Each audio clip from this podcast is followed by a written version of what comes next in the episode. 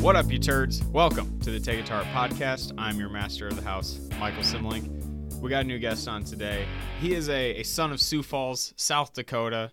I would say the best city that should be in Iowa along the border. Uh, no disrespect to Omaha, but if we could commandeer one city, I'd, I'd pick Sioux Falls. He is a graduate and the all-time leading scorer in multiple sports, I'm sure, at Sioux Falls Christian. Come on, you Chargers! He is the tallest, strongest guy that I know personally. Uh, it's Micah Renz. Micah, welcome to the pod. Thanks, Sim. Glad to be on the podcast. So I, I'm going to grab the talking stick to start out. You should have to acquire a license to purchase Carhartt gear. Uh, okay. Okay. I can I can see where this is going. Yeah. Uh, workwear is not for everyone. Okay? Workwear is for people who need it. Because what has happened is someone like myself, who worked construction for three years, who roofs in the summer, who has friends who are vegetable farmers or still work construction, they need Carhartt or similar things. Dickies would fall into this category too. They need workwear that works for them, right? So it's got to keep them warm in the winter. It's got to last a while uh, for, for gloves, hats, uh, bibs, things like mm-hmm. that. Mm-hmm. And what has happened is at some point in time, a society decided this is fashion. Mm. It is fashionable for me to wear this Carhartt, not because I need it, but because for some reason workwear is now cool. So you have every nineteen-year-old girl who has never worked an outdoors job in her life is purchasing a Carhartt hat, right, that they wear with their extra large sweater mm. over their leggings, yep. right, and then their their boots. Mm-hmm. Okay, and this is this is winter fashion in in Iowa. But the problem is now Carhartt doesn't have to make as nice of stuff. Oh, oh, so you're so the the heart behind this is that it's hurting the worker. Yes, that needs okay. The the American worker, Mike. Okay, the, the middle class. The middle class is man getting screwed. Okay, okay, I because. Can... And I don't want to specifically single out anyone, but let's say Nolan Bear. Okay. So let's say Nolan Bear buys a Carhartt stocking hat. Okay. And let's say his fiance, Sid Rodman, also buys one. Okay. Mm-hmm. So Nolan and Sid buy Carhartt hats. Let's say that after just wearing them, there's already a hole in one of those hats. Because that's what's happened. Because Carhartt now is like, guess what? These stocking hats, they can be made out of what is left out of belly button lint and and a logo on it, and people are going to buy them.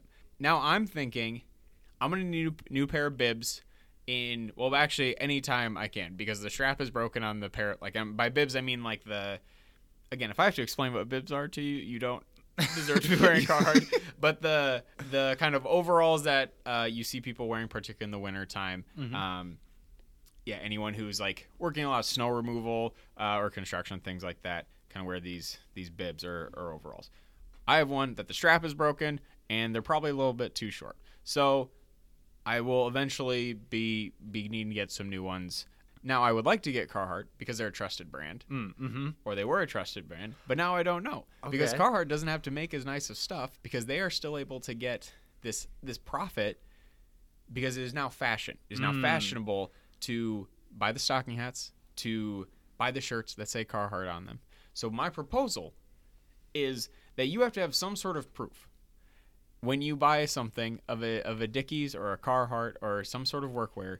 You have to have some sort of proof that you need this, or at the very least that you have worked a job where it's like, hey, I know what it means to like have to get up at a stupid time early in the morning or like work in a non-climate controlled environment, and that I have earned the right to mm. purchase this workwear. Okay, okay.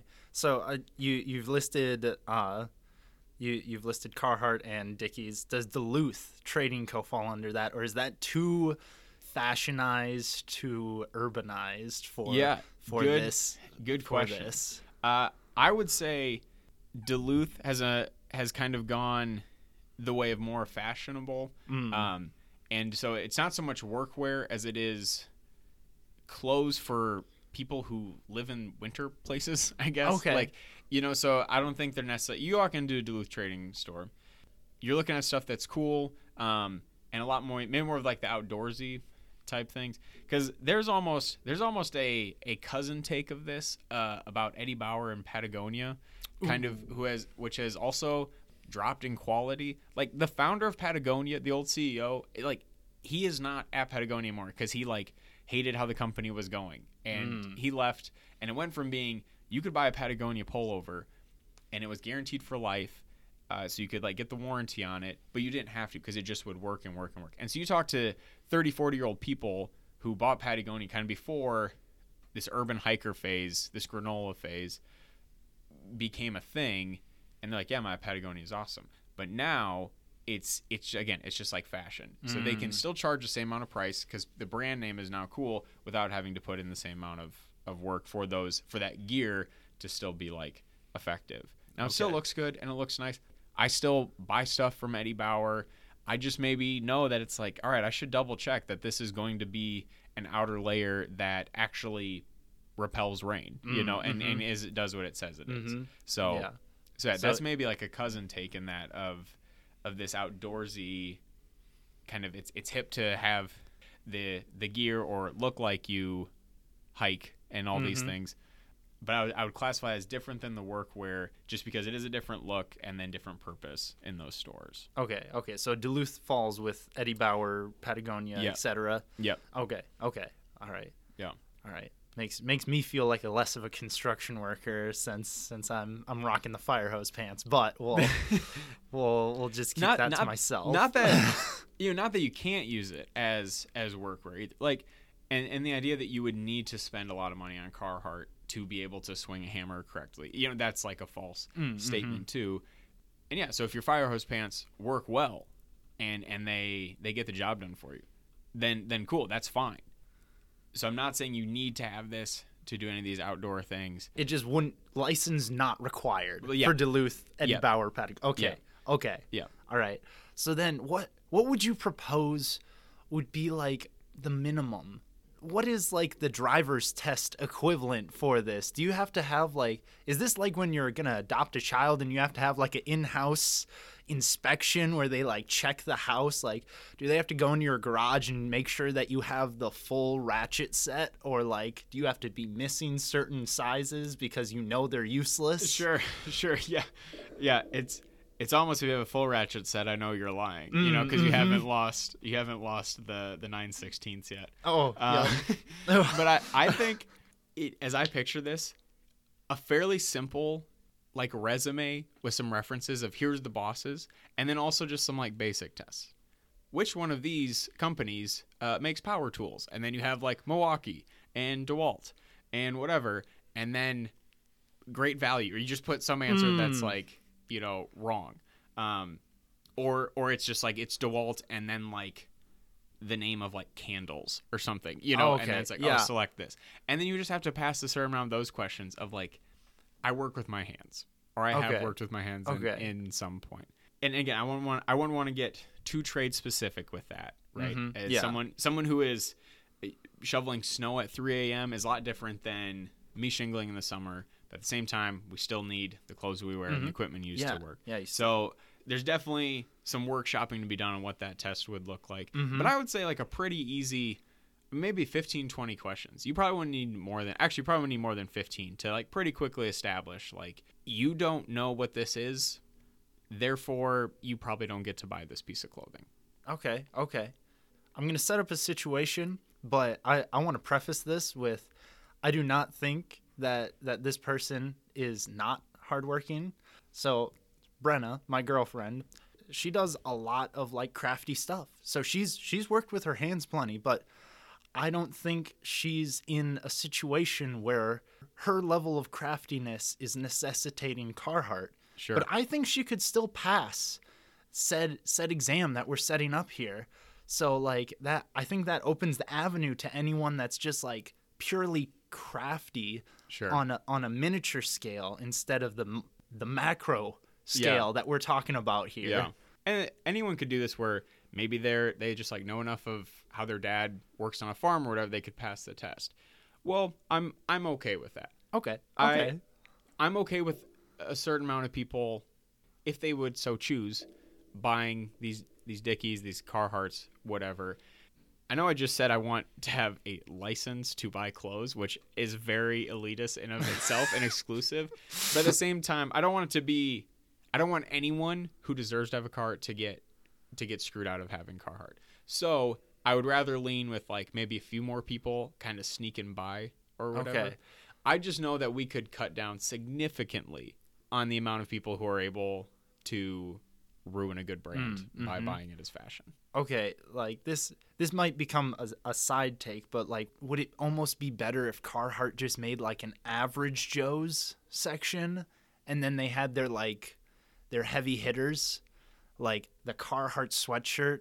Like my brother's a welder and he he loves his Carhartt sweatshirts because he is outside in South Dakota's nasty negative ten with twenty mi- yeah. mile per hour, three stories up, and he is welding stuff. Like, so he needs that bad boy to be warm and to be able to be relied on. So I think it would almost, I would propose like we have the heavy hitters, like the almost the licensed section, and then the non-licensed. It's like having a moped that goes fi- that is fifty c c when you're right, still like a, a minor. Yeah, yeah, yeah, yeah. It's like you can you can still you have access to like the baby baby stuff. Like you can get a stocking cap that's like a little lower quality and a little less premium material, and you can get like some of those oversized long sleeve sweatshirts so that you can wear it with your leggings and whatnot, and you can you can be happy with this. But like over here, you that's where you need the license, or like you have to come in with grease on your hands kind of thing. Like yeah, uh, it's it's almost like over the counter Carhartt versus like something you need a script for. Mm, mm-hmm. Like uh, you know, I think I think I could get behind that, some sort of tier system. Because here's the thing, in I'm going to say, let's just toss out. In two years, the Carhartts, the Carhartt stocking hats aren't going to be cool for these college-age people to be wearing. Mm. Mm-hmm. But the problem is the Carhartt will still be making less good stuff as a result of this, like, changing trend. Is is really what's going to be, I think, what bugs me the most. Um, that in two years, it isn't going to be cool for sorority girls to wear Carhartt, but it still is going to be like necessary for your brother to have Carhartt, mm, you know? Yeah. And so I just want the consistency and the quality to stay the same. And if that means that we have to start regulating who buys it, guess what? We do it with enough in this country. Why not throw clothes, clothes on the list? You know, like as, as someone who's also worked multiple summers of construction, I can, I can get behind that to to a pretty pretty high degree. Like I said, I love it. I am all in favor of uh, some sort of registry to purchase workwear. Micah, thank you for coming on the pod. Been a pleasure. I uh, I knew to save this take for you as someone else who has brought a lunch pail and worked in the elements. Um, uh, there's some kindred spirits here. So we really appreciate you listening to the Take It Heart podcast, whether or not you have bought Carhartt, whether or not you should feel guilty about buying Carhartt. Either way, please do us a favor. Tell someone you know about the pod. Let them know where they can find us, which is on any social platform. Follow us at T I T H Podcast. Give us feedback there. Thanks again to Mike for stopping in. Thanks to anchor dot f m for making this happen. Keep it real. Keep it safe.